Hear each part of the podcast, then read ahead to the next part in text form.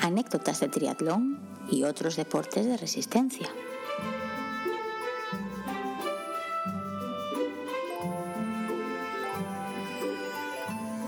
Hola a todos y todas y bienvenidos a un nuevo capítulo in extremis de anécdotas de triatlón y otros deportes de resistencia.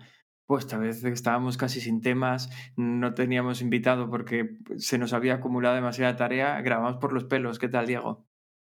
Eh, bien, bien. Bueno, a ver, in extremis sería si estuviéramos grabando mañana por la noche. Ahora es casi in extremis, todavía tenemos 24 horas de margen. Pero, pero sí, sí, madre mía, estamos demasiado liados, diría yo. Es sorprendente que todavía no, no hayamos fallado nunca con esto. Yo hay veces que lo veo peligrar tanto que digo, va, esta, esta es la vez, esta es la Sí, vez que no sí, sí. grabamos. Yo este fin de semana lo vi cerca porque me refiero in extremis, no tanto porque estemos grabando justo en el último momento, sino porque no sabíamos de qué hablar. O sea, intentamos, entre comillas, voy a decir, intentamos contactar con alguien, no lo hicimos porque los dos estábamos excesivamente liados esta semana por el trabajo. Al final no contactamos con nadie ni habíamos pensado de qué íbamos a hablar, así que por eso para mí es in extremis. Sí, sí, va a ser tan in extremis que la anécdota la acabamos de decidir, de decidir hace cinco minutos. Eh, no tuviste tiempo para preparar nada, solo se basa en un comentario que hiciste la semana pasada.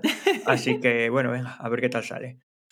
Oye, por cierto, hablando, hablando de la semana pasada, que grabamos eh, las anécdotas estas de Sergio y de Tony, luego tuvimos la, la aparición estelar ahí en el grupo de Telegram del amigo de Tony, solo para confirmar que todo era cierto y luego desaparecer del grupo a la misma velocidad. Y, y luego en el grupo se comentó también lo de lo de entrenar con calzoncillos o sin ellos. Bueno, vamos a decir ropa interior. Eh, ¿Qué? ¿Por qué? ¿Por qué hace la gente eso? Pero bueno, yo, yo es que empiezo a pensar que ese tema es como el de la tortilla de patata con cebolla y sin cebolla. Es imposible ponerse de acuerdo. La gente Sí, siente demasiada pasión. Sí, yo lo veo exactamente igual. Hay gente que nos gusta la tortilla de patata con cebolla y luego están los equivocados. Y con el tema de los calzoncillos o ropa interior corriendo, yo para mí es lo mismo. ¿Qué necesidad de incomodarte más? No, no, Ya. no lo acabo de entender. Ya, ya lo sé, pero bueno, yo, yo, yo no sé, hablando de incomodarte más, eh, yo no sé si tú te fijaste, pero bueno, eh, yo cuando salgo a correr, bueno, tú más exagerado todavía, que dices, no, ¿cómo voy a llevar el móvil? Eso me molesta. Y luego ves ahí a la gente de, de que hizo Kona que parecía que llevaban un supermercado dentro de la camiseta. Yo no sé si viste fotos, pero llevaban desde botellines de agua, geles, todo tirado dentro de la camiseta, la camiseta metida por dentro del pantalonín para que todo aquello no se escapase. Y así se corría una maratón. Y luego nosotros los populares vamos diciendo, ay no, es que cómo voy a llevar el móvil, que, que si lo llevo me molesta. Y cómo... Bueno, somos unos, somos unos quejicas. Sí, sí, estoy de acuerdo. De todas formas, a ver, yo por ejemplo he visto las ventajas de llevar calzoncillos corriendo en el capítulo anterior porque tienes un bolsillo extra con el que si no, no cuentas, pero luego por otro lado, yo tengo que reconocer que parte de mi ropa interior la compro en tiendas de deporte, es decir, bien sea Decathlon o esto o Hoco o algunas de estas, porque me parece que es cómoda, pero yo claro, son, por ejemplo, son gallumbos que utilizo en mi día a día, no se me ocurriría salir a correr con ellos. Pero bueno, quiero decir que si los venden en el Decathlon o en marcas de ropa deportiva será porque hay gente que, bueno, que por lo que sea los utiliza o porque quiere ese bolsillo extra. No sé, no sé. Sí, sí, no, no, no creo que sea por el tema, por el tema del bolsillo. Igual teníamos que hacer una, una encuesta en el grupo este, para ver, para ver cómo están las cosas. Ah, Es verdad, así, bueno, por ejemplo, Y, esto, menos, esto aplicará también a las chicas. hombre, ¿por qué no? Claro que sí. No sé, porque no hay nada que sujetar ahí. Bueno, pero A ver, es la, es la excusa, es la, es la excusa que da esta gente de nombres que no voy a llevar todo bailando por ahí. De, de hecho, mira, esto me recuerda, eh, bueno, ya sabes, bueno, ya sabéis, porque lo comenté aquí muchas veces, que hice karate muchos años. En teoría, si sigues ahí las reglas que marca la cultura japonesa, no llevas gallumbos debajo del karategi. O sea, te pones el pantalón ahí con... Y ahí sí que se mueve todo, claro, porque el karategi es muy... Sí, sí, está- eso va va, va- holgado. va muy suelto. Pues yo estuve entrenando karate un montón de años y nunca me puse unos calzoncillos debajo del karategi. A mí me dijeron el primer día, claro, me lo dijo Pablo, que Pablo es así un poco de aquella manera, ¿no? Y, y me dijo, no, no, no se lleva. Bueno, yo lo tomé como, como palabra de Vicente. Dije, vale, pues no se lleva. Y nunca, nunca me lo puse, pero casi todo el mundo iba con calzoncillos. Así que es que yo creo que ya tengo esa ventaja. Entrené tantos años ahí a karate con, con el badajo para un lado y para otro, que, que ya me da igual, corriendo nunca voy a notar lo mismo. No, a ver, eh, me parece buena idea lo de lanzar esta encuesta, pero es que yo creo que también depende mucho con la ropa con la que corras. Entiendo que si alguien va con mallas, no llevará calzoncillos debajo, y, pero igual si va con pantalones de atletismo, hombre, yo por ejemplo, los que uso que tienen redecilla, vería muy incómodo meter unos calzoncillos debajo, pero como los hay también sin redecilla, como los que usaba el, como se llamara el tipo aquel que salía en un capítulo de Friends que enseñaba de todo, pues me imagino que en ese caso, en los que no lleva redecilla, pues los calzoncillos pueden tener cabida. No sé, la verdad es que... me, suena, me, suena, me suena de hace poco de ver un vídeo de un tío que perdió una carrera o algo así, ¿no? En pista, vamos, en atletismo, porque se le salió así la chorra de paseo y no, y no pudo controlar aquello. Me suena mucho, no estoy, no estoy seguro. Sí, sí, a mí también me suena, pero bueno, no sé, ya veremos. Bueno, anda, ¿tienes algo más que comentar o arrancamos con, con las secciones de hoy? No, no, arrancamos ya con las secciones de hoy. Solo que por mi parte, bueno, muy bien traído el tema de los calzoncillos, pero yo solo quería comentar eso, que, que íbamos muy justillos para grabar este capítulo y que donde todo es improvisado, o lo de hoy ya es por demás, vamos. O sea, el guion que tenemos hoy es grabar el domingo. Ese es nuestro guion, no hay nada más. Así que sí, voy a darle al botón del destino, que por suerte, mira, es lo bueno de tener un botón del destino que escoge por nosotros de qué vamos a hablar o cuáles son las secciones, que no tenemos que darle una vuelta a esto. Pero antes, aproveche y recuerda un poco redes sociales, ya que estás diciendo que vas a hacer una encuesta, voy a ver si entra alguien más por ahí y, y habla de sus preferencias. Tienes razón, pues sí, tenemos redes sociales, tenemos un correo electrónico que está en las notas de cada episodio, un, eh, una cuenta de Instagram que es algo así como anécdotas triatlón, Twitter anécdotas tri, aunque Alberto dijo que iba a publicar algo todas las semanas y no, eso está de capa caída. Y tenemos un grupo de, de, Telegram y esta semana es muy importante, vamos a poner esta encuesta, así que es muy importante que si no utilizáis calzoncillos para entrenar a correr, que os unáis al grupo.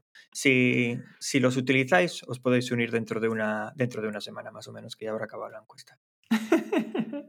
y a ver si la gente no hace esas apariciones mágicas de Gonzo, que fue el hombre este de la anécdota del último día que entró, dijo doy fe y se fue. A ver si... Pues a mí me gustó, me pareció bastante gracioso. Sí, sí, a mí también no me lo esperaba. Luego le pregunté a Tony, le dije, oye, ¿esto es normal? Y dijo, no, si yo me quedé igual de flipando que vosotros. Así que nada, ahí se quedó el tema. Y bueno, nada, que le doy al botón del destino y a ver por dónde empezamos hoy.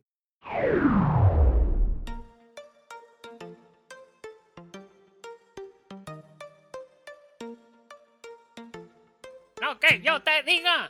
Lo que yo te diga.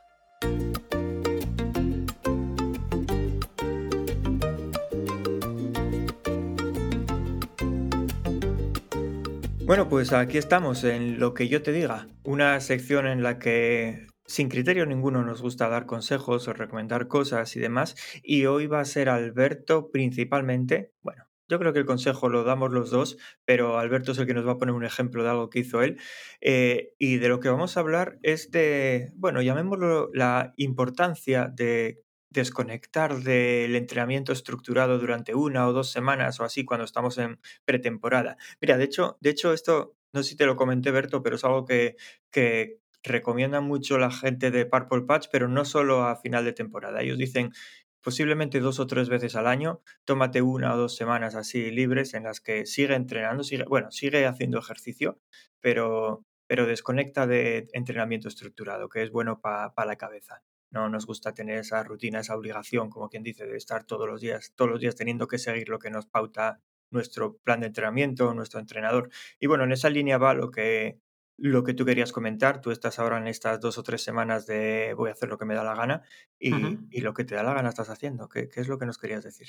Sí, efectivamente, era lo que decía yo, eso, ir, a, eh, ir un pelín más allá de lo que, de lo que suele ser una no sé, yo no estoy muy metido en este mundo del entrenamiento, tú lo estás más, pero yo cada vez que oigo el tema de pretemporada parece que es hacer lo mismo, pero con algo menos de volumen, metiendo más fuerza y cosas de esas. Y sin embargo, yo pienso que hacer cosas distintas, diferentes, que no sueles hacer está bien. Mucha gente recurre al trail, pero para mí eso es lo mismo, es hacer lo de siempre, solo que, solo que en montaña, pero es salir a correr y demás. Y ya cuando entrenaba en grupo, en su momento hacíamos cosas diferentes. Por ejemplo, jugábamos de vez en cuando a rugby. Y ah, yo acabé rompiéndome un dedo así. Fue una pretemporada. está muy, está muy bien eso, ¿eh? Sí, ¿Lo, lo sí. acon- lo aconsejas a todos los que nos oyen? Sí, sí, lo- si queréis hacer una pretemporada muy larga, hacer rugby y romperse un dedo os da por lo menos para seis o siete meses, así que eso está muy bien, por lo menos fue el tiempo que me llevó a mí recuperar bien el dedo.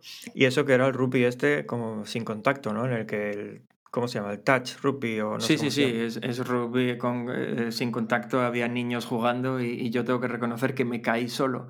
Llevaba el balón así muy escondidito, como si estuviera corriendo con una barra de pan, que no quisiera que me robaran.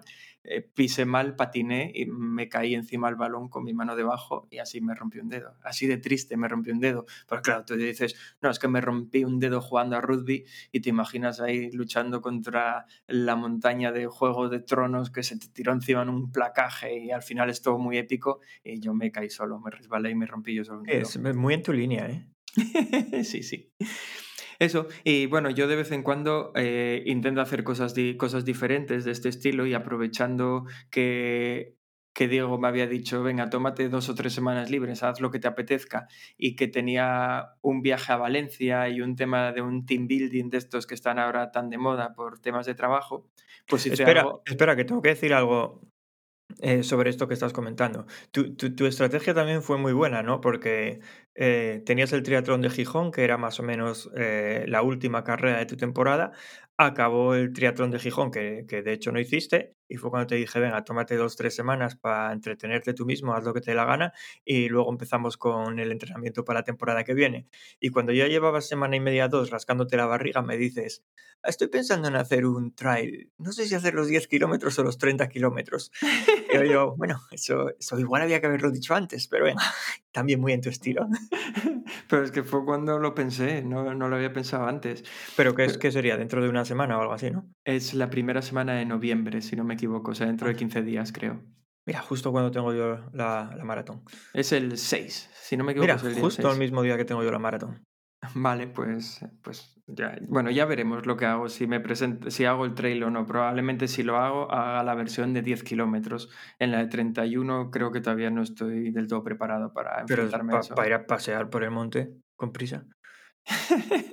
ya, no, viéndolo así, igual sí. Pero bueno, por ahora me llama más hacer el de, el de 10 porque creo que lo podría disfrutar más. Pero bueno, nada, al margen de todo esto, que aprovechando que estuve en Valencia y que teníamos un team building del equipo con el que trabajo y demás, nos fuimos a hacer una sección de fitboxing. Hay una franquicia aquí en España que creo que es de origen madrileño, aunque ya está en varios países, que se llama Brooklyn Fitboxing, si no me equivoco, o Brooklyn Fitbox. suena súper madrileño, ¿eh? Sí, es que supongo que ya lo hacen eh, con miras a poder hacer, hacer esto internacional. Porque, como decía un compañero mío, si lo llaman mata las cañas fitboxing, pues igual eso luego en Moscú no encaja del todo bien. No, bueno, en Moscú pocas cosas van a encajar bien hoy en día. bueno, la cuestión es que nos fuimos todos para allá y quería hablar un poco, pues como consejo eso, que el hacer cosas diferentes está muy bien y por, por lo menos para mí, hacer cosas diferentes son cosas que realmente sean diferentes. Para mí hacer un trail o cosas de esas, eh, el entrenamiento que necesito sigue siendo el mismo, lo que hago sigue siendo parecido, pero en su momento que estuve haciendo escalada, que es algo de lo que me gustaría hablar aquí también, y, y ahora con esto de Fitboxing me parecen que son cosas realmente diferentes y me gustaría contar un poco de qué va esto, porque a mí me flipó lo bien montado que lo tenía esta gente. Yo les auguro un, un gran futuro porque está todo muy gamificado, entonces te llevaba a, a- a querer seguir haciendo más cosas con ellos.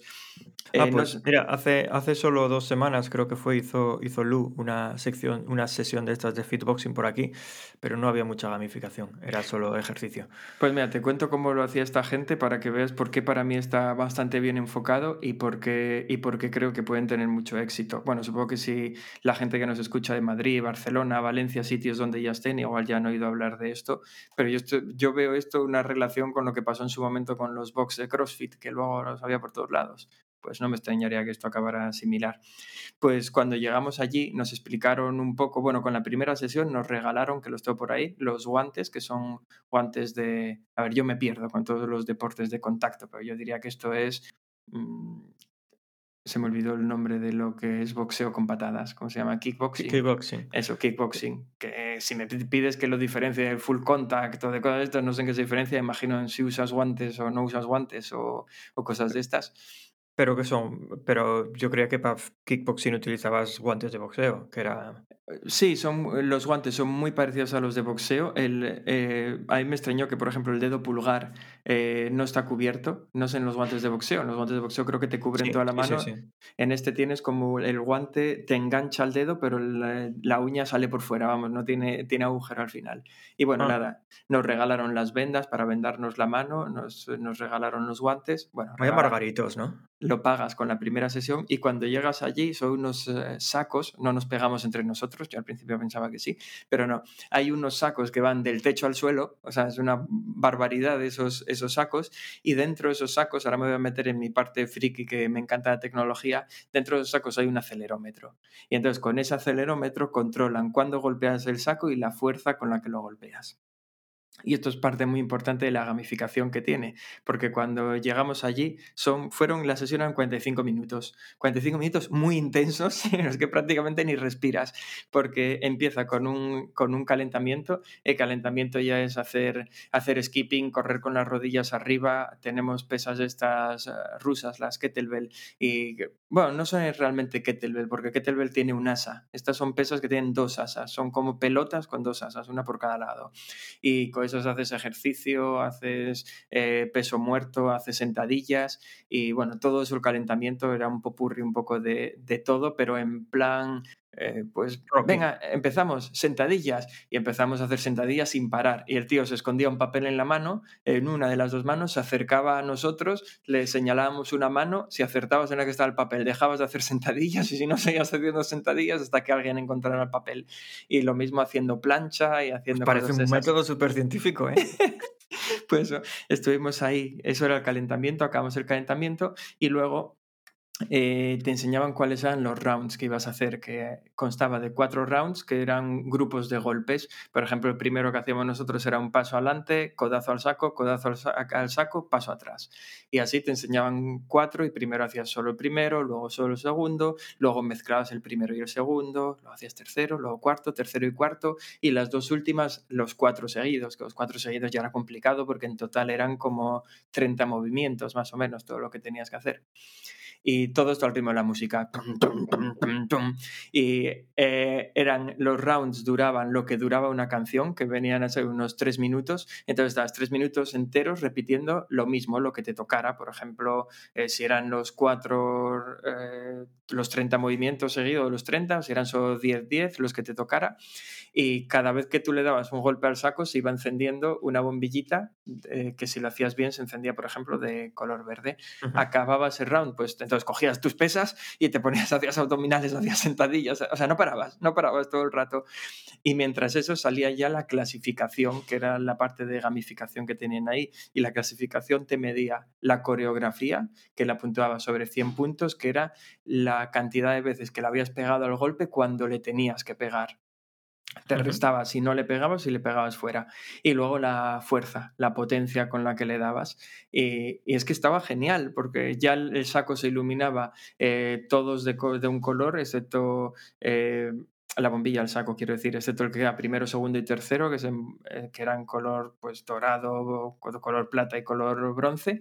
Y, y con eso, pues al final, como había ocho repeticiones en total, con la coreografía que os decía antes, primero primer round, luego segundo, luego Ujú. primero segundo y todo así, pues se iba gener- generando una clasificación general eh, de todo. Y es que estaba súper guay montado, la verdad es que yo disfruté como un niño. Sí que es cierto que se notaba la diferencia entre los que era la primera vez que hacíamos eso y los que ya llevaban tiempo, que los que ya te- llevaban tiempo se sabían el truco de cómo engañar a la máquina, que como decía un compañero mío, que fue el que se ocurrió todo esto, decía él, ya a mí me da igual que me digan codo, que me digan gancho, que me digan tal, yo solo sé que tengo que dar cinco golpes y como se los doy con la cabeza. Yo le doy cinco golpes al saco y claro, sí, así puntúas más porque eh, nunca fallas. Pero Oye, ¿cuál, cuál, cuál es el objetivo del fitboxing como deporte? Simplemente mantenerte en forma, entiendo. sí, es mantenerte en forma. A mí, a mí me sorprendió que yo cuando lo vi pensé que era menos fitness y más eh, fuerza bruta. Y no, no, tiene mucho de fitness, porque al final haces mucho, pues lo que decía antes, que si abdominales, que si skipping, que si rodillas arriba, que, si ejercicios de estos, bueno, eh, ¿cómo se llama este de saltar y ir abriendo así los brazos? Ahí lo llaman estrellita, cada vez me entraba la risa, como que estrellita. ¿Cómo se llama eso? Jumping, no sé qué. Jumping jacks. Eso, jumping jacks. Eh, pues ahí lo llamaban estrellita. Y, luego también mucho, hacías mucho ejercicio con pesas. Yo, por ejemplo, cogí poco peso, tenía 4 kilos, pero bueno, hacías eso, pues mucho ejercicio de sentadillas con el peso, peso muerto y cosas de esas. ¿Qué, qué tal las agujetas al día siguiente? Nada, Absolutamente ¿Ah? nada. Yo flipé porque mira cuando hice escalada estuve tres días que casi no me movía, pues con esto cero agujetas. Lo único que noté es que el chico me usó a mí como ejemplo para ponérsela, para ponernos la, la cinta en la, debajo de los guantes y en la mano derecha me lo puso él y en la mano izquierda me dijo, bueno, ahora que ya sabes, póntelo tú. Pues me lo puse yo, tengo una herida en la mano izquierda que se ve que había enrollado mal la, la venda esa y de darle golpes al saco, porque yo sí, ¿eh? yo le pegaba el saco como si no hubiera mañana, eh, pues me acabé haciendo daño. Ah, pero no sé, es que yo no entiendo muy bien para qué vale la venda esa. Yo siempre pensé, yo me puse pocas veces guantes de boxeo, pero guantillas de... O sea, la guantilla, la diferencia es que la guantilla es lo que va por encima. Vamos, no, no metes la mano dentro, pero guantillas de karate un montón de veces y nunca eché de menos venderme una mano. No, yo creo que es por solo es por protegerte los nudillos, porque al final el saco, no sé qué tienen esos sacos por dentro, no creo que sea arena, pero lo que sea que tengan esos sacos por dentro, los, los, normales sí tienen arena, esos, esos tendrán microchips. sí, a mí al tacto no me parecía arena, pero de todas formas es para protegerte más la mano, simplemente por el impacto y demás. Eh, y, eso, la verdad es que la experiencia me pareció buenísima, porque luego... ¿en qué puesto quedaste? Quedé de los 22 que éramos, quedé el sexto, pero lo importante de todo esto no es que quedara el sexto, es que quedé el primero de los novatos y quedé por encima de alguno que no era novato. Así que luego, luego me llamaron, me llamaron del, del Feedbox este para decirme que yo era una superestrella, que había nacido para esto, que, que, la gente en sus primeras sesiones ronda los 80 puntos, yo saqué 96, es que rondé el perfecto. ¿eh? Y, que, es que 100 era el máximo. Sí, y, ah. que, y que tenía que apuntarme. Y dije que soy de Gijón y en Gijón no tenéis de esto. Pero si no, yo creo que me hubieran vendido la moto y me apuntaba. Es que me gustó mucho. Vaya, como me recuerda cuando el Gordín Flash me hizo creer que yo quería ir a un campeonato del mundo de, de Ironman 70.3. Que yo salí de allí convencido. Hostia, que, que puedo ir, ¿eh? voy a entrenar. Eh". Y luego volvía en el tren pensando, pues si yo no quiero ir al campeonato de este mundo, porque ahora se ha convertido en un objetivo para mí. Pero es que además lo curioso es que como en la primera sesión, esta gente en marketing es muy buena, como en la primera sesión te regalan los guantes y las vendas, es que la gente de Valencia decía, es que si ahora no me apunto, ¿para qué quiero esto? Es que es, un, es una jugada muy buena, ¿eh? la de regalarte el material, porque a ellos le costará lo que, lo que tú pagas por la primera sesión, porque me parece que son 9 euros. Y si luego, si no sigues, no perdieron nada. Los 9 euros eh, los invirtieron en material. Y si sigues, ya te engancharon ahí con sus 50 euros al mes para pegarle a un saco. Ya, ya. Y, no, no, está, está guay por eso, porque además eh, son sesiones programadas. Hacen 8 sesiones al día y tú te apuntas, tienes una aplicación y luego en la aplicación esa que tienen te lo ponen todo. O sea, la fuerza que le diste en cada uno de los rounds, tu comparativa con cómo ha sido evolucionando a lo largo del tiempo, cambian la coreografía cada dos meses. Tengo que reconocer que yo puntué tan alto porque, como Diego sabe y la mayoría de la gente no, yo estuve, bueno, de vez en cuando todavía lo hago, mucho tiempo bailando y eso de bailar te da una sincronía con la música que yo me fijé en el chico que tenía al lado y dije, este tío no, no está escuchando la música ni está haciendo nada, está pegando golpes al tuntum y claro, como los pega cuando le apetece, no es que no le diera ni que no hiciera los movimientos, es que no le daba cuando le tenía que dar. Y, y a mí otra, igual lo de pegar se me da mal, pero lo de seguir una coreografía se me da muy bien. Entonces yo ahí partía con ventaja, creo que en coreografía la puntuación más baja que debí sacar deben de ser 96 o 97 sobre 100 todas oye, y si queda, eh, ¿qué te iba a decir? Que, ah, sí, si quedaste el sexto con 96 puntos, joder, hubo gente ahí que hizo el perfect, ¿no? Pues creo que hubo mucha gente, creo que nadie hizo 100, pero mucha gente entre 99, 98, 97, porque esta ah. es que ellos cambian la coreografía cada dos semanas y esta ya era la segunda semana de esta coreografía. Entonces, toda la gente que ya había ido la semana anterior, pues ya se la sabe. Yo, a nosotros, a los novatos, nos tocaba aprenderla directamente, cómo eran todos los movimientos y, y claro, eso ayuda mucho. el, el saberla y tal, porque si no es que, de, verdad que a, a mí tengo que reconocer que no se me dio mal, pero por eso, te lo digo en serio, creo que es porque estuve mucho tiempo bailando y lo de no, a copiar mí- movimientos y coreografía se me da bien, A mí, pero a es mí, que... espera, es que a mí lo que me sorprende es que no te hayas roto nada, ni lesionado, ni nada. ¿Por? Va, porque si, si, si caíste solo jugando a rugby, eh, ¿qué, se puede esperar? Eh, otro día fuiste ahí a hacer cuestas a un puente y acabaste en Cabueñes otra vez en el hospital en urgencias porque ya no me acuerdo ni lo que te había pasado, pero es que eso, por la racha que llevas, yo... Sí, me- yo como esto era, como esto era kickboxing y había que dar pa- patadas, moví el saco un poco del sitio porque tenía una columna muy cerca y dije yo cuando esté cansado le voy a pegar una patada a la columna esta, no era una columna, o sea, sí era una columna, pero era de metal además, dije yo me voy a dejar aquí la pierna y moví un poco el saco. Pero bueno, nada, lo que quería decir es que esta gente se lo monta de lujo. eh, y, y está eso, porque te haces deporte, son solo 45 minutos, pero son muy intensos, entonces la gente que tiene poco tiempo, quiere hacer algo rápido y tal, eh, vale, haces temas de fuerza, haces fitness, haces un poco de todo y encima es que te envuelven, te meten ahí. Yo pensé que iba a ser más ambiente de más ambiente de pegar hostias, más de venga, hay que darle fuerte, hay que un gancho, no sé qué, pero no, no, es que es el todo, es la parte Ya, fitness ya, más la ya. parte de kickboxing. Está... Y, y digo yo, ahora que vamos a cambiar de tema enseguida, que ya se acaba esta sección, eh, ¿crees que la gente se creerá que queríamos recomendar que hay que hacer eh, cosas diferentes en, en- después de la temporada, en pretemporada, o, o se te habrán dado cuenta que tú lo que querías era contar el rollo este del fitboxing? Ah, no sé, yo quería hablar de mi libro, hay que había que encajarlo en alguna sección y como decíamos que esto está siendo muy improvisado, esta, esta me encajaba, pero probablemente si hubiera salido otra sección hubiera Ya, contado ya, lo si, mismo. si hubiera salido a donde va Vicente, habrías empezado. Ah, pues mira, yo fui el otro día. Sí, sí, yo quería hablar de esto, igual que tengo pendiente hablar de escalada. Y ojo, que me parece de todas formas un buen consejo lo de hacer cosas diferentes de vez en cuando. Que ya no voy a hablar de entrenamiento cruzado, porque entonces tendrías que, bueno, ya meterte más en teoría de qué es entrenamiento cruzado y qué es pasar el rato.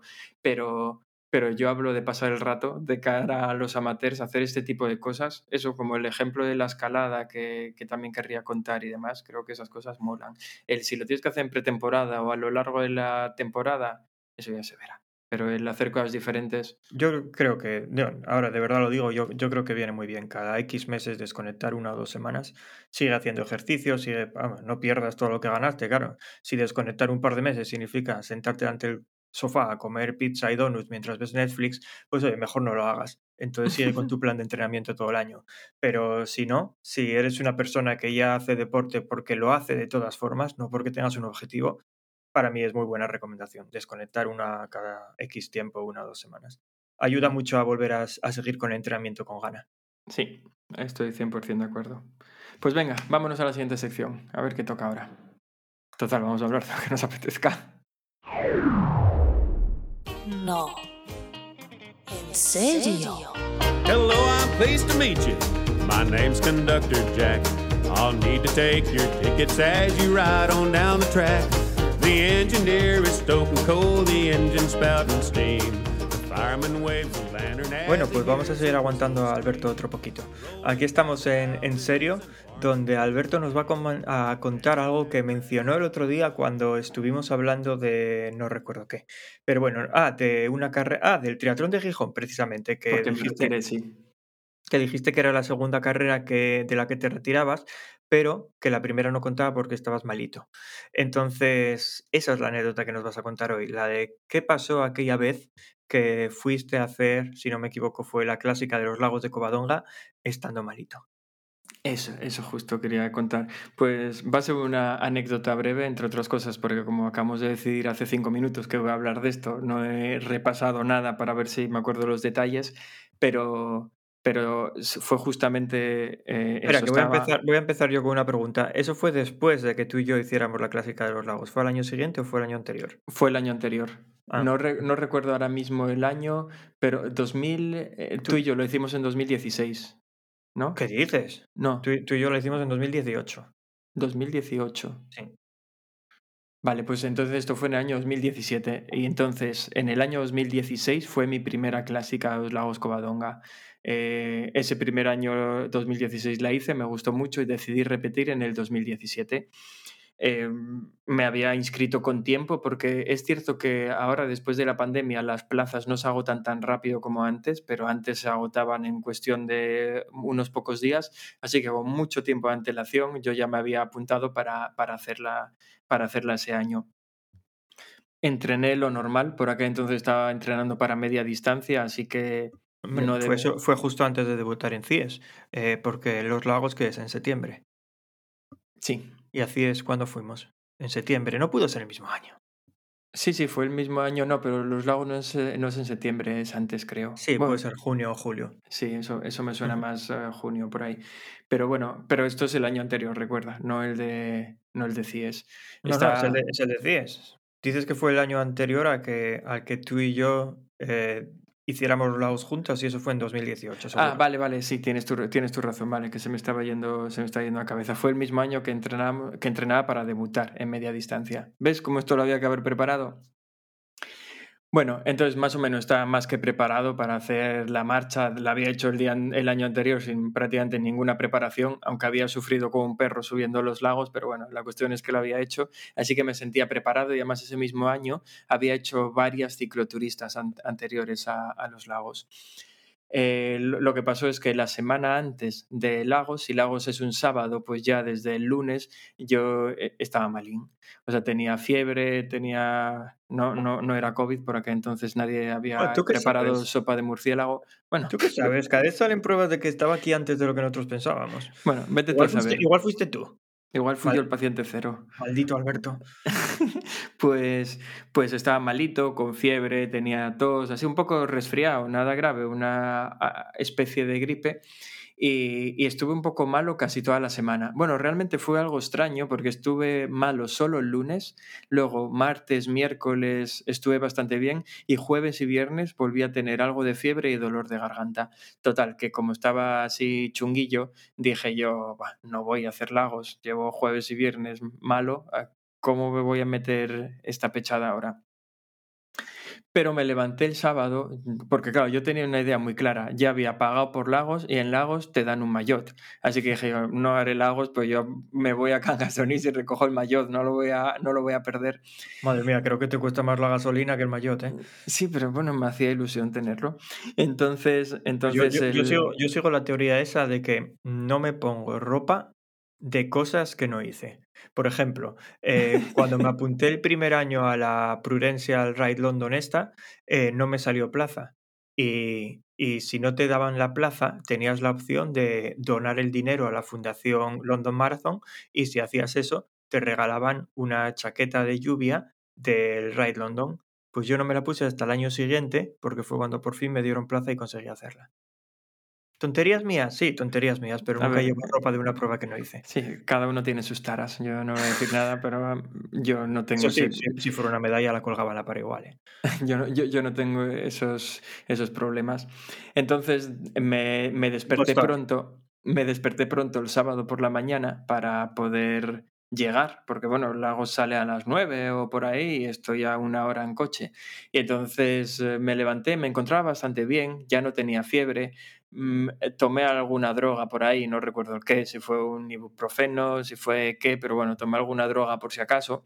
Y con mi mujer cogimos el coche y nos fuimos, pues eso, hasta, hasta Cangas de Onisa a salida. Y no sé por qué. Con la bicicleta, de casualidad, ¿no? Eh, efectivamente, y no sé por qué dije yo, como no me encuentro tan mal, yo voy a meter la, la bicicleta en el coche y, y que pase lo que Vicente quiera.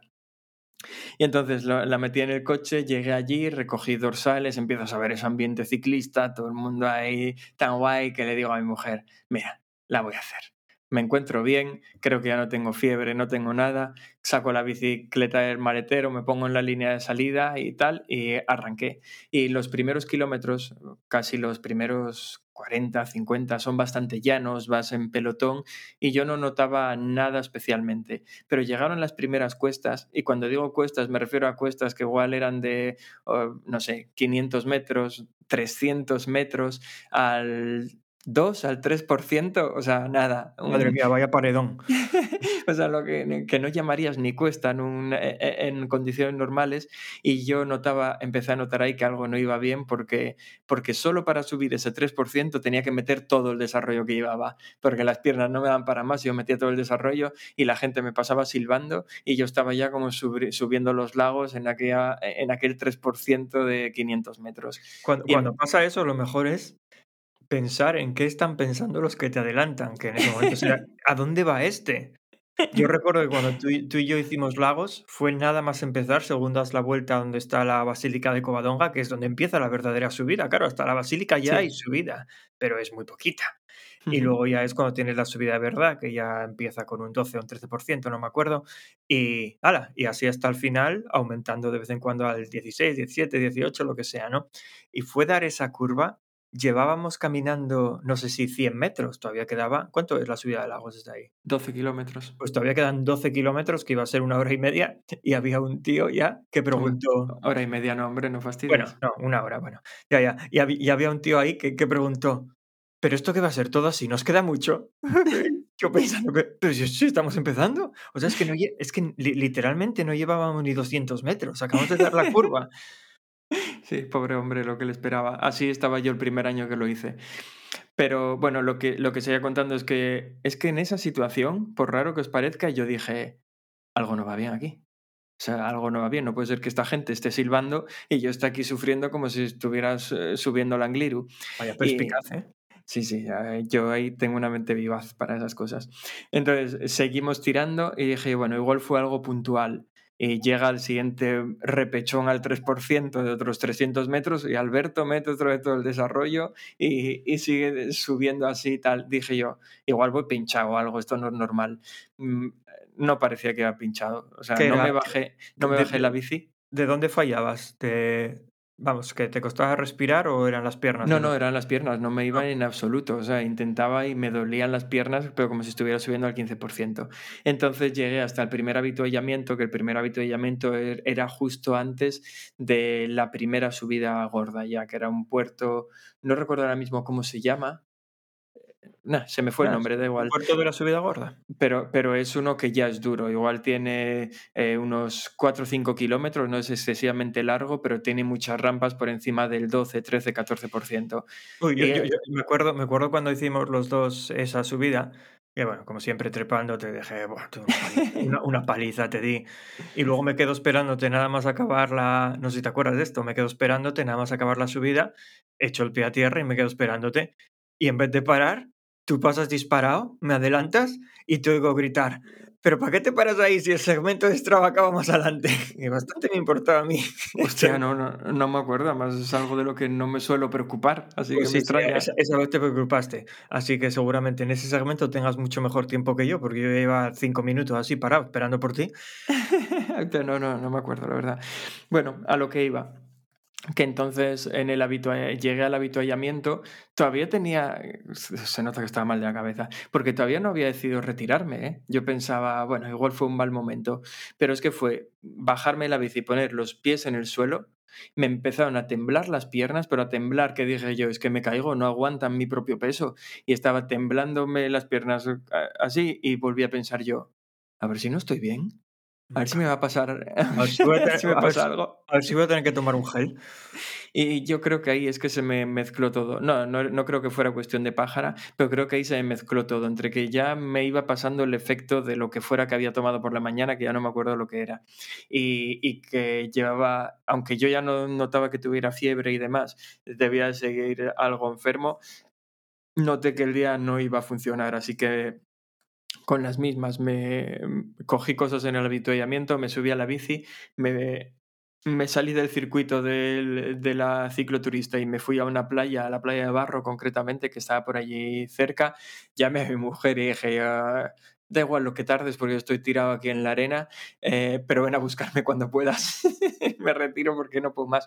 Y pensé, joder, estuve a punto, había estado a punto de ir yo solo hasta, hasta Cangas de Onís a por el Mayot, porque me sabía mal por ella, el hacerla madrugar para eso, pero al final entre lo hablamos, a ella no le importaba y tal, y dije yo, menos mal que no subió lagos, porque el año anterior ella lo que había hecho era, cogió el coche, fue hasta Covadonga y subió los lagos andando, los 12 kilómetros, para esperarme arriba. Y dije, uff, menos mal que no hizo esto, porque cuando Ya, llega aquí... pero, me- pero es que lo malo no es esperarte arriba, es que luego hay que bajarlos otra vez. Sí, pero bueno, eh, la acompañé yo. En aquel caso lo que hice, me llevaba ya otros playeros, me Ah. descalcé y bajamos los dos andando. Y recuerdo que nos interceptó un coche con una vaca para llevar bicis y a medio camino, justo donde el Mirador de la Reina, algo menos de medio camino, y nos dijo, oye, si queréis os bajo yo. Y montamos ahí la bici y nos bajó. Así que genial. Pero, pero que si le la llegó a pillar ya subiendo, tal, vamos, creo que es el día de hoy en el que todavía no me recuperé de las hostias que me caen. Pero bueno, nada, al final la llamé, me vino a buscar, nos fuimos a comer tranquilamente a Cangas de Onís y volvimos para casa. Pero, joder, vaya, nunca había tenido esa, esa sensación de, de las piernas no pueden más. Bueno, sí, la vez que tuve una pájara horrible que la conté por aquí cuando estuvo Martín, recuerdo que fue lo mismo, pero es que en ese caso es que las piernas no me sujetaban, o sea, no, no tal. Y, y lo curioso es que cuando me levanté no me encontraba mal, pero bueno, supongo que estaba nada, peor de lo que pensaba. Que, que en este podcast seguimos dando buenos consejos, ¿no? Eh, sí, sí, o sea, a ver, yo el consejo que doy aquí es... Vosotros de- lo- intentadlo. No, no, no. A ver, seamos realistas. El, buen consejo aquí es, lo de ir a por el maillot vale.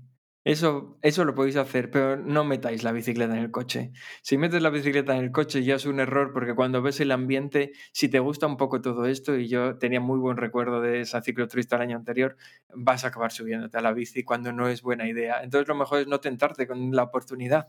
Lo mejor es, voy a por el maillot porque claro, ya lo has pagado, que encima la inscripción no es barata a, Lagos. Y entonces, ya que tienes el maillot, puedes ver un poco el ambiente, incluso puedes pensar en pasar por allí el día y lo que sea, pero, pero no lleves la bici. Llevar la bici fue mi error, claramente. Bueno, anda, pues nada, nada que lo, lo dicho, que aquí seguimos fomentando las buenas prácticas. y ya está, oye, que para ser improvisado lo único que tuvimos problemas es con los años, ¿no? Acordarse cuándo era, porque el resto creo que más Sí, o menos... No, no, es que yo, yo, yo no sé por qué me sonaba que había sido en 2019. Creí que había sido el, año después haberlo hecho conmigo, no el año antes haberla hecho conmigo. No, no, no, fue la, fue la segunda vez. Fueron, fue, es que la hice tres años seguidos, que fue el primer año que se la hice. A ver, no, no, no, no contaras esto cómo hacerla, ¿no? Bueno, me refiero que me apunté tres años Ah. seguidos. El segundo, que fue este que me retiré, el tercero lo hice contigo. Y luego ya el siguiente, creo que no me apunté. Y luego ya fue cuando estuvo parada y, y, y dejé de hacerla, porque este año ya la volvió a ver y este año no me apunté a. Hombre, es que este hacerla. año ya, ya tenías bastantes cicloturistas como para haberte apuntado a otra más, ¿no? sí. Pues Además que, la de los a ver. lagos, que, a ver, que yo, para mí la experiencia estuvo guay, nunca, nunca, nunca había trepado tanto, porque por aquí las que hago son prácticamente llanas y a mí me encanta. Ya, bueno, yo siempre lo digo, ¿no? Que me gusta más subir que llanear o que bajar, eh, así que eso no es ningún problema, pero también está súper masificada. Que a ver, Sí. que lo comparas con la de los 70.000 que hice aquí el otro día y parece que no es nada, pero sí lo es, está muy, muy, muy masificada. Sí, yo, yo pienso igual. Por ejemplo, en todas las que hice este año, eh, la que más gente tuvo debió ser la Sacahuellos y aún así no había tantísima gente, pero las que más me gustaron, por ejemplo, la Tineo Gran Fondo, éramos 200 personas. Y eso, eso mola. Eh, tiene la parte negativa de que es muy fácil que acabes tú solo durante unos buenos tramos, porque encontrar al grupo con el que vas bien es difícil. Yo, por ejemplo, la Tineo Gran Fondo la hice casi toda no voy a decir solo porque mentiría, pero no fui con ningún grupo constantemente, que Ya, se habría agradecido para algunas partes, pero, pero yo prefiero eso, una En la, marcha en de la Tineo, 200 tíos, en la Tineo fue en la que, en la que dejaste el botellín en avituallamiento. Los botellines, Los, no hace falta esos. hables en singular, sí. Pues, pues eso, yo prefiero eso con 200 tíos que meterme eso, pues en una con 2000. Pero bueno, eh, son experiencias diferentes. Un día tienes que venir a hacer aquí la de la de Ride London Essex. Ya cuando te metas en una con 70.000 ya no, ya no hay marcha atrás. No sé, no sé a qué me apunté, pero no paran de llegarme correos de ya se han abierto las plazas, apúntate, ahora no sé qué. Y Ah, eso es porque te apuntarías al sorteo de la Maratón de Londres algún año. Este mismo, quiero decir, me apunto todos los años, lo que que nunca me toca. Ya ni te digo que me apunto. El día que me toque, pues te diré, oye, que, que voy a correr la maratón de Londres. Yo me apunto. a- a- hablando de apuntarse, me apunté a la de Berlín, que me lo habías dicho, que apuntarnos al tal. Y, y ¿qué, iba a comentar? Ah, sí, me, me fijé que tenían tiempo límite de seis horas y cuarto. No, no lo sabía. Hay, hay otras que no, o no lo tienen, no te, no te lo especifican de, de ninguna manera. Pero eso, que yo espero que no nos toque. ¿eh? Que voy a hacer la de Nueva York dentro de dos semanas. Tengo Lo- Londres en abril del año que viene, como para luego tener que ir a Berlín a correr otra maratón en septiembre. Menudo ascazo. Pues, pues yo la verdad es que me apunto a todas todos los años. Por ejemplo, este año ya me rechazaron en Tokio, no, no, no conseguí plaza. Estoy esperando que salga la resolución de la de Londres, que todavía no salió. Me habían rechazado también, o sea, no- tampoco conseguí plaza en Nueva York y ahora estoy esperando la de Berlín. O sea, Ah, pues yo no, yo no me apunto a ninguna. O sea, me Por- apunté a, a Berlín porque me mandaste un mensaje y me dijiste, oye, que además apunté, creé un equipo para nosotros. Entonces me apunté, pero Ah, no, no, yo me apunté. La única que no me pude apuntar este año fue la de Boston porque creo que no hubo lotería, o al menos no la encontré. Solo había plazas por tiempo y luego, eh, no sé, no recuerdo cómo era el resto de inscripciones, pero no vi nada de una lotería. Ah, pues se apuntó, se apuntó Lucía también a la lotería de la de Londres. Igual, ¿Ah, vais, sí? jun- igual vais juntinos. Bueno, yo, yo la voy a hacer también y un compañero mío de trabajo también. Pero es que los que, Ah, los no, que no, sois, no, no, se la rechazaron. Los que estáis en Londres tenéis más posibilidades de que os toque, porque, bueno, eh, posibilidades no, es pasta. Porque si estás en Londres, tú cuando haces la, cuando te apuntas a la lotería, puedes elegir el donar el dinero eh, de la inscripción, aunque no te toque. Y si lo donas, Sí, tienes en un una segunda sorteo, lotería.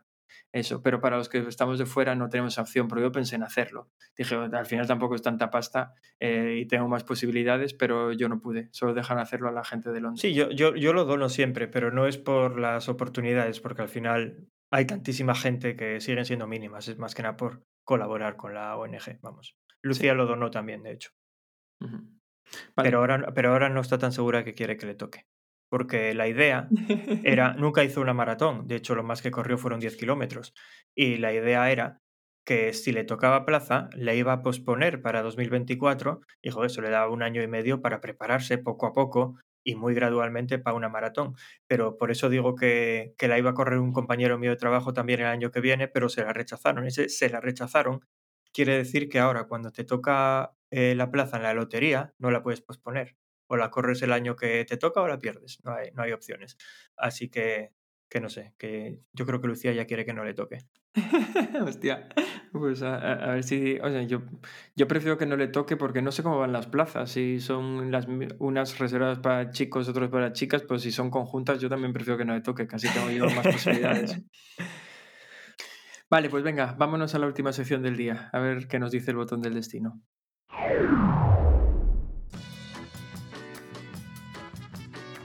Uf, tira, que libras. My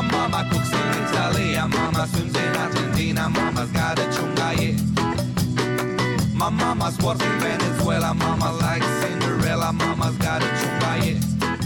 Bueno, pues hablando de maratones, eh, vamos a la sección del tira que libras, en la que Diego, a mí por lo menos me tiene con mucha intriga porque no me quiso comentar nada, pero parece ser que no se ve bien preparado para correr la maratón de, de Nueva York que tiene en un par de semanas. A mí literalmente me ha dicho, es la primera vez que creo que igual no la acabo. Y yo pensé, ¿cómo que es la primera vez que crees que igual no la acabas si es tu primera maratón de Nueva York? No, no tiene sentido esa afirmación. Pero eh, cuéntanos, Diego, ¿qué pasa? ¿Cre- ¿Crees que la gente se creería que esta sección no está forzada en el botón del destino? Porque, a ver, no es casualidad que salga esto justo dos semanas antes de la maratón, ¿no? Eh, bueno, A ver, y que, y que yo haya, y que yo ya haya titulado a este capítulo previa a la maratón de Nueva York, igual también da pistas. Ya, sí, aquí, aquí hay algo de trampa. Eh, bueno, lo que iba a decir. A ver, vamos por partes. Sí, es verdad que por primera vez. O sea, yo nunca me paso de ir a una carrera, me da igual que sea a pie, que sea una marcha ciclista o que sea, o que sea un triatlón, me da igual. Nunca me pasó a una carrera con dudas de si estoy preparado para hacerla o no. También voy a matizar lo que digo cuando, lo que quiero decir cuando digo que igual no la acabo. Me refiero que igual no la acabo corriendo o corriendo y caminando cuatro pasos, vamos, que igual a la media maratón muero y digo, hostia, esto ya tengo que seguir caminando de aquí al final porque no puedo seguir. Eh, pero a ver, que voy a pasar la línea de meta lo tengo claro. Es muy difícil, muy difícil encontrar. Bueno, en mi caso no fue, con, no fue, no fue lotería. Yo conseguí la plaza en la maratón de, de Nueva York por tiempos. Es complicado. No creo que lo pueda volver a hacer. Bueno, quién sabe. Eh, y, y yo quiero esa medalla. O sea, por la, línea, por la, línea, de meta voy a pasar sí o sí. Pero bueno, yo si en el kilómetro 20 o 25 o 30 muero y digo, ahora tengo que caminar, a eso es a lo que me refiero con no acabarla, no el no pasar por la línea de meta. Voy a hacer aquí un inciso, es que, o sea, entiendo perfectamente lo que comentas, pero se me hace raro porque yo es cierto que ahora mismo no estoy entrenando para nada concretamente, pero tengo la sensación de que si me pongo a hacer una maratón corriendo despacio, la voy a acabar corriendo. O sea, esa es la sensación que yo tengo ahora. No, no se me plantea por la cabeza el decir, eh, estoy tan mal físicamente que igual acabo una maratón caminando. Claro, es, que, es que se juntan muchas cosas. Se junta a qué ritmo voy a empezar a correr. No, claro, si yo ya digo desde el principio, venga, voy a por las cuatro horas y media. No, ya te digo que sí, que la acabo corriendo si quiero. Eso, pero, pero no me apetece estar corriendo cuatro horas y media. Entonces, bueno, voy a contar un poco de la historia, el por qué estoy donde estoy. Y, y mira, se va a enlazar el por qué estamos grabando este episodio del podcast también así, muy in extremis, ¿no? Hay dos cosas. El primero, la velocidad. Yo era rápido corriendo. La velocidad ya no está. Eh, y, puede volver a estar, no te preocupes por puede, eso. Puede, puede. Pero estuve pensando el por qué, porque claro, yo cuando me vi, me puse a hacer tiradas semilargas, no largas. Mira, precisamente hoy voy a hacer una tirada larga que va a ser la única que voy a hacer tirada larga de la, eh, durante la preparación. Y, y, la, y la cosa es que a mí antes yo corría a un ritmo de 350, Sí, 3.45, 3.50, y era un ritmo que consideraba, entre comillas, suave. Bueno, era un ritmo al que corría una media maratón, más o, tenía que ser más o menos suave, ¿no? Eh, y, yo estoy pensando, ¿por qué ahora 4.5, 4.30 me parece más, más difícil que antes me resultaba 3.45? Y no es de coña, ahora correr a 4.30 me cuesta más de lo que antes me costaba correr a 3.45. Y, y yo creo que tiene mucho que ver con la pista. O sea, yo, mi modo de entrenamiento era muy raro y yo creo que solo funcionaba para mí. O sea, aquí no voy a seguir aconsejando malas prácticas, porque esto es verdad que funcionaba para mí, pero yo desde 2016, cuando empecé a entrenar triatlón, siempre fui a la pista a entrenar una o dos veces por semana. Y mis entrenamientos, que tú los hiciste alguna vez en pista, eran series de 100 metros, de 200 metros, alguna vez 300 metros y muy, muy esporádicamente 400 metros. Esas eran las distancias. Y daba igual que estuviera entrenando para 5 kilómetros, para 10, que para una maratón, que para un media distancia en triatlón, daba igual. Yo siempre hacía esas series y, y las series en pista eran de, dos, de entre 2 y 3 kilómetros en total, la suma, ¿no? Y, y, a mí eso me funcionaba. Claro que es lo que digo, no voy a ir aquí ahora a promover malas prácticas porque, bueno, con los datos en la mano, si estás preparando una maratón te viene mejor hacer series de un, un kilómetro, dos, pero a mí personalmente, por mi condición física, no. Recuerdo una vez eh, que hice, bueno, en la pista hacía esto con entrenador, y una vez nos hizo un test, un blip test de estos que te va pitando, no sé qué, vale.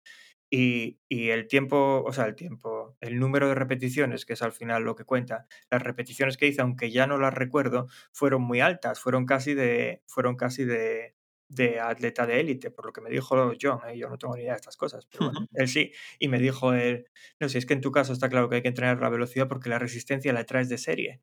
Y es cierto, yo siempre noté que yo me pongo a hacer ejercicio y puedo aguantar horas ahí, tal, y, y lo que él me decía era, entrena la velocidad, y entre la velocidad se entrena con series cortas, no con series largas. ¿no? Y entonces yo siempre entrené así hice la maratón de Copenhague, hice la maratón de Chicago y las dos las hice con, haciendo series de como mucho 400 metros. Oye, y las dos las hice por debajo de las tres horas, que era, que era el objetivo. Pues claro, en 2020 cerró la pista por el tema de la pandemia y cuando volvió a abrir la pista después, mi club, el club con el que yo entrenaba, había desaparecido, así que yo ya no volví a la pista.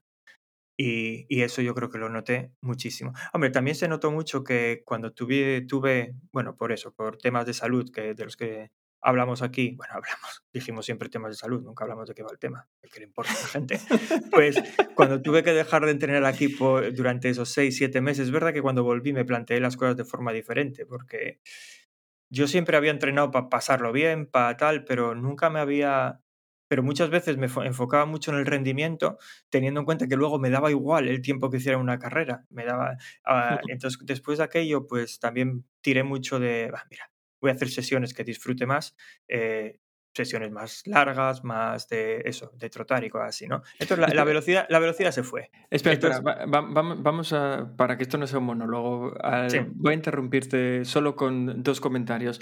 El primero, yo creo que esto es más, también algo más de quizás, voy a llamarlo genética porque la tuya y la mía se parecen mucho, porque yo no hacía ese entrenamiento, pero suscribo tus palabras en cuanto a las sensaciones. Es decir, las sensaciones de que lo que para mí antes era correr cómodo, podía ser, pues eso, lo que tú dices, 350, iba cómodo y, y ahora em, hace correr a 4.15, 4.20 me cuesta, pero mi entrenamiento no tenía nada que ver con el tuyo. Sí que yo, yo metía series, pero mis series eran muchas más largas, muy tal. O sea que creo que lo que influye aquí es el, el hecho de, de entrenar esa velocidad, no el cómo entrenes tanta velocidad. No, no, no, en, en mi caso es psicológico, ¿eh? porque tú me pides que te haga series de 200 o de 300 a tope y las disfruto. Y era lo que hacía en la pista.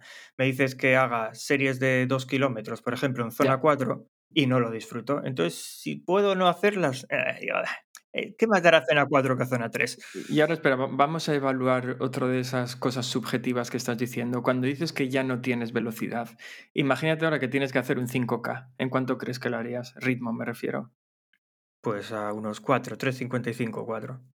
Bueno, pues entonces eso tampoco es no tener velocidad. Yo te diría que incluso lo bajarías algo, porque yo la última vez que hice uno me salió a 350 y en cuanto a velocidad siempre estás un puntito por encima de mí, así que me da la sensación de que incluso lo bajarías un poco. Lo que quiero decir es que no te falta velocidad, que igual es más resistencia lo lo lo Bueno, es, falta. es- es eso, es la combinación de las dos cosas, ¿no? Pero bueno, que, que esta, esa no es la parte importante. O sea, eso no tiene nada que ver por el, con lo que digo que igual que no me veo preparado y que esta vez igual no la acabo. Y repito, no suelo ser nada negativo con respecto a las carreras. Es la primera vez que me encuentro así y de hecho siempre voy a, la carre- carreras con objetivos, bien sea de tiempo o de lo que sea, y siempre voy a una carrera diciendo, sí, creo que lo voy a conseguir. Esto lo matizo para que no suene al típico de siempre, ay, es que no tengo tiempo para entrenar. No, no, al revés, yo siempre tal. Pero ahí entra la segunda parte ahora, que es que eh, se supone que iba a hacer ocho semanas enfocadas en el entrenamiento de maratón y yo me, me convencí a mí mismo. ¿eh? Dije, "Venga, estas ocho semanas no me salto un entrenamiento, lo, lo hago, ¿qué va? Estoy hasta arriba de curro, pero hasta arriba. Eh, bueno, tú lo sabes, hace dos o tres meses cambió, eh, dos o tres meses cambió mi jefe y ahora mi jefe está en Estados Unidos. Claro, mis horarios ya no son lo que eran. Ahora todos los días acabo trabajando hasta tarde porque tengo reuniones y cuando acabo de trabajar es que no, no es hora de salir a correr. Por una parte porque estoy muy cansado y por otra parte porque ya es tarde, ¿no? Y, y, y es eso, yo creo que es la parte psicológica la que me está fallando para esto, no tiene nada que ver con la física, porque por ejemplo ayer fui a hacer series de dos kilómetros que no me gustan nada, oye, me salieron de lujo, pero, pero es eso, es la parte psicológica. Por semana, de lunes a viernes, intento entrenar y es que no puedo. Es que estoy tan cansado que Sí, si lo por las mañanas. O sea, yo a mí me pasó eso en su momento y empecé a entrenar por las mañanas. Ahí está el otro tema, el entrenar por las mañanas, que, que yo antes entrenaba por las mañanas, pero ahora cuando me levanto por la mañana me acuesto, a ver, me acuesto más tarde porque tengo reuniones esta tarde, acabo cenando más tarde, me acuesto más tarde y encima si es el tengo poco tiempo para estar con con Vega y con Lu. Entonces por las mañanas, mira, por ejemplo, un buen ejemplo aquí es la natación. Desde que empezó Vega al cole, hace ya seis semanas, no, no volví a nadar porque yo iba a nadar por las mañanas, pero ahora cuando me despierto, después de haber estado trabajando hasta tarde y casi no verlas, la, la decisión que tengo que tomar es, ¿qué hago? ¿Voy a la piscina o voy a llevar a Vega al cole? Porque hay tres días a la semana que la puede llevar Lucía, o sea, no tengo por qué ir yo. Pues de seis semanas para acá, todas las, todos los días la decisión voy, voy a llevarla al cole. Porque es que es verdad, ahora paso poquísimo tiempo con ella, o sea, no... Y, y entonces solo puedo entrenar a la hora de comer.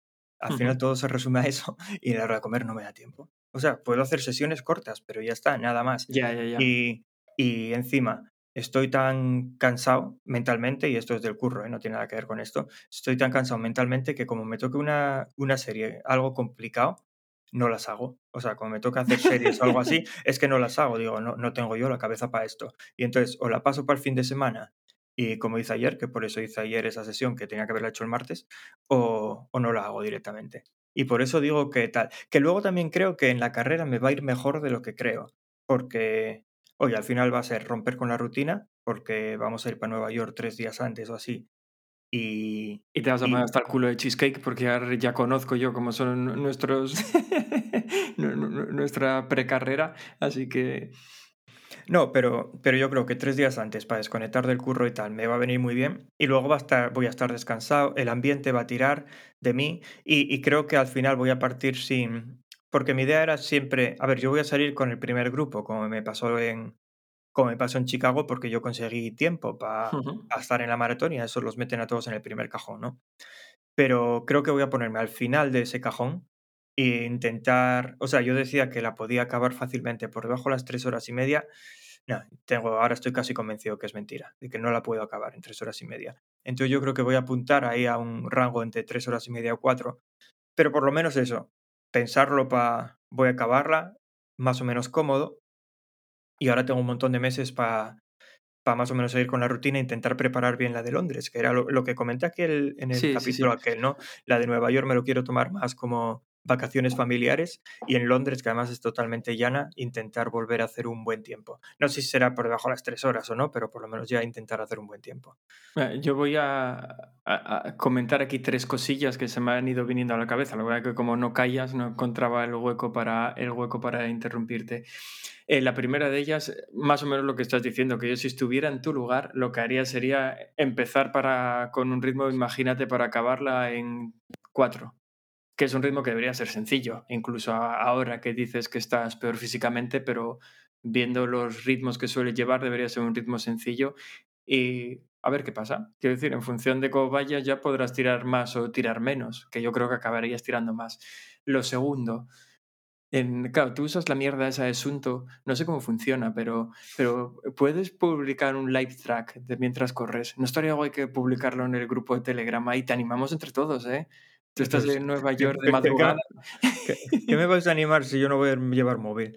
Eh, no, no creo que. O sea, creo que se puede si llevo el móvil, pero es que no voy a llevar. Quiero decir, el reloj no, el reloj no lo hace. ¿Que es que los relojes de Garmin hacen eso? No Los sé, relojes- yo, yo la relojes vida... Ah, O sea, no lo sé, ¿eh? nunca lo, utili- nunca lo he utilizado, pero supongo que no, que el reloj por sí solo no lo puede hacer. O sea, porque No, no tiene datos yo- ni tiene nada. a Entonces... eso digo, es que si no tiene una SIM, ¿cómo leches haces No, no, eso? no, te, te lo decía porque como tú sueles correr con móvil, pensé que lo llevarías. Ah, no, no, en las carreras nunca corro con móvil. No. Ah, vale, vale, nada, pues entonces olvídalo, pero estaría guay, ¿eh? Si no íbamos ahí, ¡vamos, Diego! Y, pero claro, ¿a qué horas corres? Claro, con la diferencia horaria, y, bueno, igual te, te animan nuestros oyentes sudamericanos. No, no, no, yo creo que es, es buena hora, ¿eh? Porque, a ver, debe, debe de salir, no lo sé, pero Sí, igual son las será 4 de la- tarde por ahí. Claro, es que serán las 8 de la mañana de allí, por eso digo. Pues nada, yo creo que es buena hora en España. Y, y tenía otro tercer comentario del que ya, que ya no me acuerdo. Así que ya te lo haré en privado si me, se me vuelve a la cabeza. Y si no, pues nada, te quedas sin él. No, no, pero sí, sí, creo, creo que voy a hacer lo que tú dices, empezar con un ritmo muy optimista y, y, o sea, muy pesimista, mejor dicho, y luego ir viendo cómo... Cualquiera que te esté oyendo y decir que acabar una maratón en cuatro horas es un ritmo muy pesimista, te, te manda a la mierda. O sea, hay mucha gente que ese es el reto, en bajar de cuatro horas la maratón. Ya, hombre, pero, joder, pero yo, yo sé que tengo mejor ritmo que eso, es por eso, no, no por otra cosa. ya, ya, ya, ya. Pues, pues sí. De todas formas, yo conociéndote, creo que al final acabarás haciendo la maratón. Venga, me la voy a jugar aquí. Yo voy a decir que la vas a acabar en 3 horas 25. No sé, no sé. No, no, yo, yo ahora mismo lo firmaba, ¿eh? Vamos, con los ojos cerrados. Yo, yo, me la, yo me la juego a eso, que la vas a acabar en 3 horas 25. Y también te voy a decir una cosa, que como, que como la vuelvas a hacer en 3 horas me parece hasta mal ya. No, no, Una- no, en tres horas, no, no, no, en tres horas no, no puedo, porque para eso ya tienes que salir con Ya, ya, en tres horas. Y eso ya te digo yo que no va a pasar, porque, porque esa es precisamente a la parte a la que le tengo miedo. que pasa si es algo muy rápido y peto por la mitad? Así que no, eso, ya- eso ya te digo que no va a pasar. Pues yo estoy pensando, estoy pensando en si no me sale la plaza de Berlín o de, Pero que no nos salga, ¿eh? o, o de. Londres, en apuntarme a la de Valencia para el año que viene. Que ya, ya tuve plaza dos años y ninguno de los dos años pude ir. Bueno, no se anuló, fue la del COVID. A ver si al final la puedo hacer de una vez. No, algo, algo que tenemos que hacer es mirar la, la tritón esta que queremos hacer. A ver, a ver en qué cae. Porque es que con la mala suerte que tenemos con esa carrera, yo estoy seguro que va a coincidir con el fin de semana de Londres o algo así. Creo que es abril, si no me equivoco. Sí, el fin de Londres también. Bueno, no me digas que pa- pasa otra vez lo mismo, porque cuando nos la pospusieron este año me coincidía con Nueva York, es ahora Ya, ya, ya lo sé. y por eso no... No sé, no sé, bueno, ya veremos. Y, y creo que nada más por hoy, ¿no? Oye, que para ir con un guion tan escueto como grabar hoy el podcast, no, nos hemos hablado bastante. Ya, pues sí. Habrá que ver cuándo grabamos el próximo, porque normalmente grabamos de fin de semana, pero ese fin de semana. De hecho, yo marcho ya, pro- bueno, pronto. Marcho cinco o seis días antes de cuando solemos grabar. No, no, no. la semana que viene. Grabar la semana que viene. Estaría bien ponerse en contacto con alguien. Sí. Bueno, anda, pues eso, eh, nada más por hoy. Muchas gracias a todos los que nos escucháis una semana más y dentro de 15 días, aunque no sepamos cuándo vamos a grabar, con suerte volveremos, sin fallar de nuevo. Ya, yo, yo hoy solo tengo que decir que, que pido a Vicente que me acompañe durante la, la maratón de Nueva York, que, que lo, que lo voy a necesitar. Y, y nada, vosotros sed buenos, Uite y Yolanda, y que Vicente os bendiga. Hasta luego.